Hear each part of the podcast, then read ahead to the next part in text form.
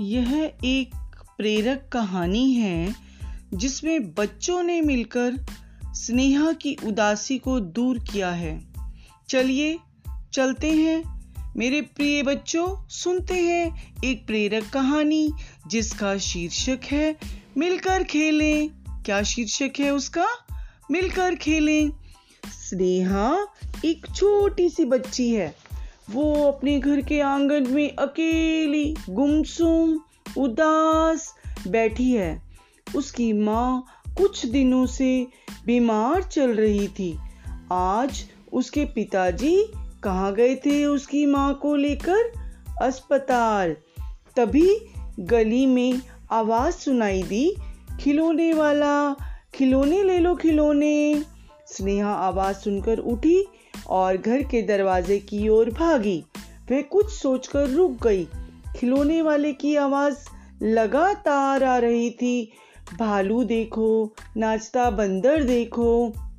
स्नेहा ने दरवाजे से बाहर झांका।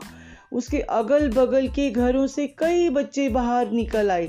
तभी खिलौने वाला उसके घर के सामने आकर खड़ा हो गया। उसने दरवाजे की ओर से देखा बहुत सारे बच्चे खिलौने वाले को घेर कर खड़े थे।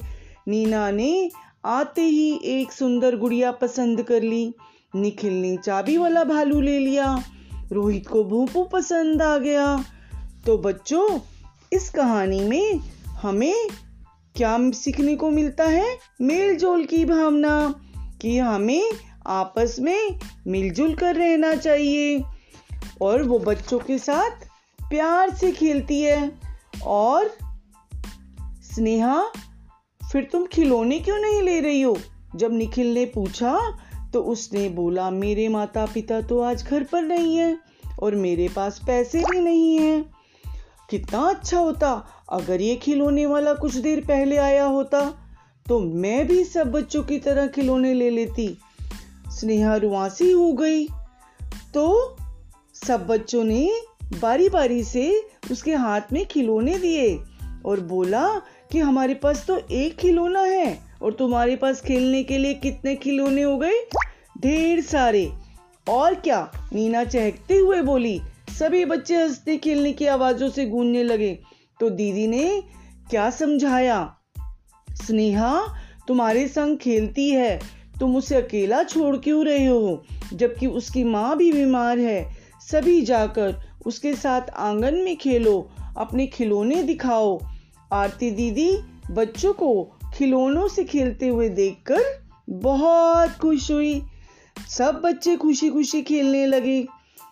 तो ये कहानी हमें क्या सीख देती है? कि हमें मिलजुल कर रहना चाहिए। मिलजुल कर खेलने में ही मज़ा है। धन्यवाद। नेक्स्ट टाइम जब हम मिलेंगे तो हम दूसरी कहानी सुनाएँगे। और इस कहानी से रोचक पूर्ण प्रश्न पूछे जाएँगे।